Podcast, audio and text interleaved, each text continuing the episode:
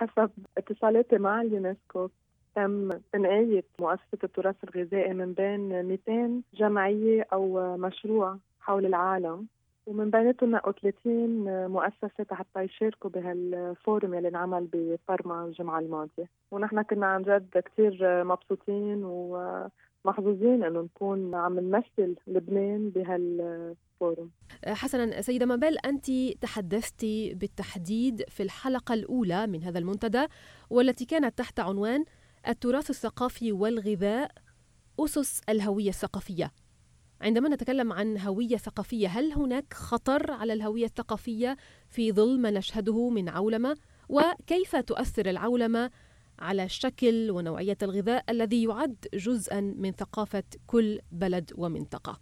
مضبوط أنا شاركت بالبانل الأول واللي حكيت عنه هو إنه نحن تحت ضغط العولمة اللي عم بتصير حول العالم عم نفقد أوقات الهوية الغذائية تبعنا إن كان بالبلدان وإن كان بمجتمعات معينة. عم نكون منفتحين كثير الهوية تبعتنا عم بتضيع بين كل هالأكل والأشياء الثانية اللي عم بتفوت علينا على البلد لعنا. بس بذات الوقت كمان عم نشوف إنه في أنظمة غذائية عم بتضلها قادرة محافظة على حالها وعلى هويتها.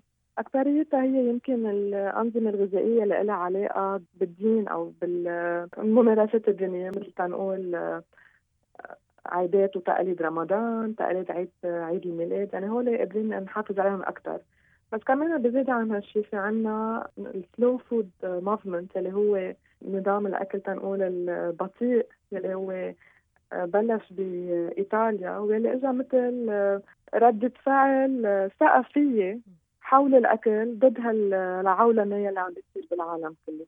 وهي كمان عم بتحافظ على كل شيء تقاليد خاصة بالأكل وتراث الأكل. ولكن ألا تساعد العولمة نوعا ما في نشر هذا التراث عبر العالم؟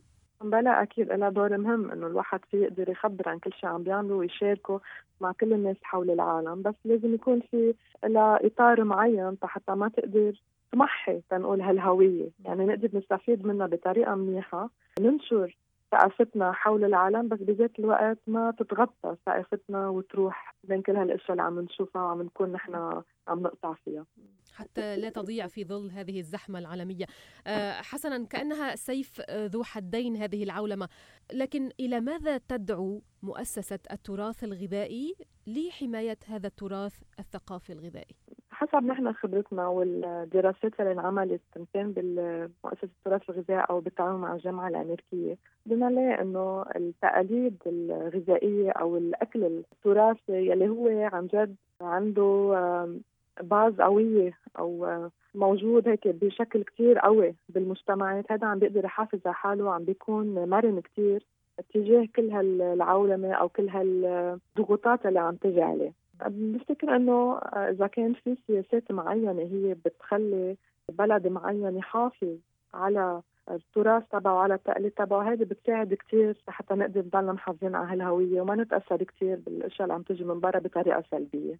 ما الذي تفعلونه حاليا في الميدان؟ هل هناك من برامج قائمة لمؤسسة التراث الغذائي؟ مؤسسة التراث الغذائي الهدف تبعها هو توثيق كل شيء خاصه بأكلات تقليدية لبنانية ومش كمان بس الأكلات كل شيء تراث حول هالأكل ممارسات يلي بتجي مع هالأكلة ليش نطبخها بهالمناسبة؟ ليه بنحضرها بهيدي المناسبة؟ مكوناتها ليش تختلف من منطقة لتانية؟ ليش سميناها هيك هيدا الاسم؟ آه، ليه بنحضرها بهالطريقة بقى؟ مش كلها يلي تحت مؤسسة التراث الغذائي كلها بتهدف على ذات الهدف. يعني عنا بنساعد بتأسيس مطابخ محلية مطابخ مجتمعية أو ال community kitchens ودول المطابخ عنا ستات بيجوا من مناطق مختلفة أوقات ومن background مختلفين. بيتساعدوا بيحضروا أكل سوا وبيتشاركوا بالمعلومات اللي عندهم وبالأكلات اللي عندهم إياها. بذات الوقت كمان بنحب ننشر هول الوصفات اللي بنجمعها من الناس ومن المجتمعات المحلية على ال website تبعنا. حتى كل الناس يقدروا يعرفوا كمان قصة هالأكلات. وشي تاني كمان عم نعمله حتى نقدر نقوي الروابط بين المجتمعات الريفية والمجتمعات المدنية وخصوصي بين المصنعين أو المنتجين الصغار الحجم مع الأجيال الجديدة. نعمل هالشيء من خلال برامج مثل أسواق المزارعين اللي بنعملها ال farmers market لها طابع ثقافي وتثقيفي بنعملها بالجامعات وبالمدارس حتى نعرف الجديد الصاعد على مين اللي عم ينتج الأكل وبأي طريقة وكيف برنامج ثالث كمان تهتم فيه الجمعيه اللي هو السياحة الغذائية. بلشنا مشروع من فترة بمنطقة البقاع الغربي وبندعي نحن السياح والزوار إنه يطلعوا على المنطقة الريفية على بيعه معينة نحن عاملين فيها متبزمات سياحية مبنية على المواسم الزراعية. بيطلعوا بيتعرفوا على الزراعة بيتعرفوا على الستات اللي بيحضروا مونه بيحضروا أكل بيتغدوا ببيوت ضيافة آه، على موائد ضيافة كمان مائدات ضيافه وكمان بيشاركوا بنشاطات زراعية مع المزارعين بمزارعهم وبتعلموا كل هالتقاليد يلي بتجي مع الأكل حسب المواسم الزراعية. السيدة مبال شديد شكرا جزيلا على هذه المعلومات القيمة وكل التوفيق لما تقومين به للمحافظة على التراث الغذائي والثقافي. شكرا جزيلا.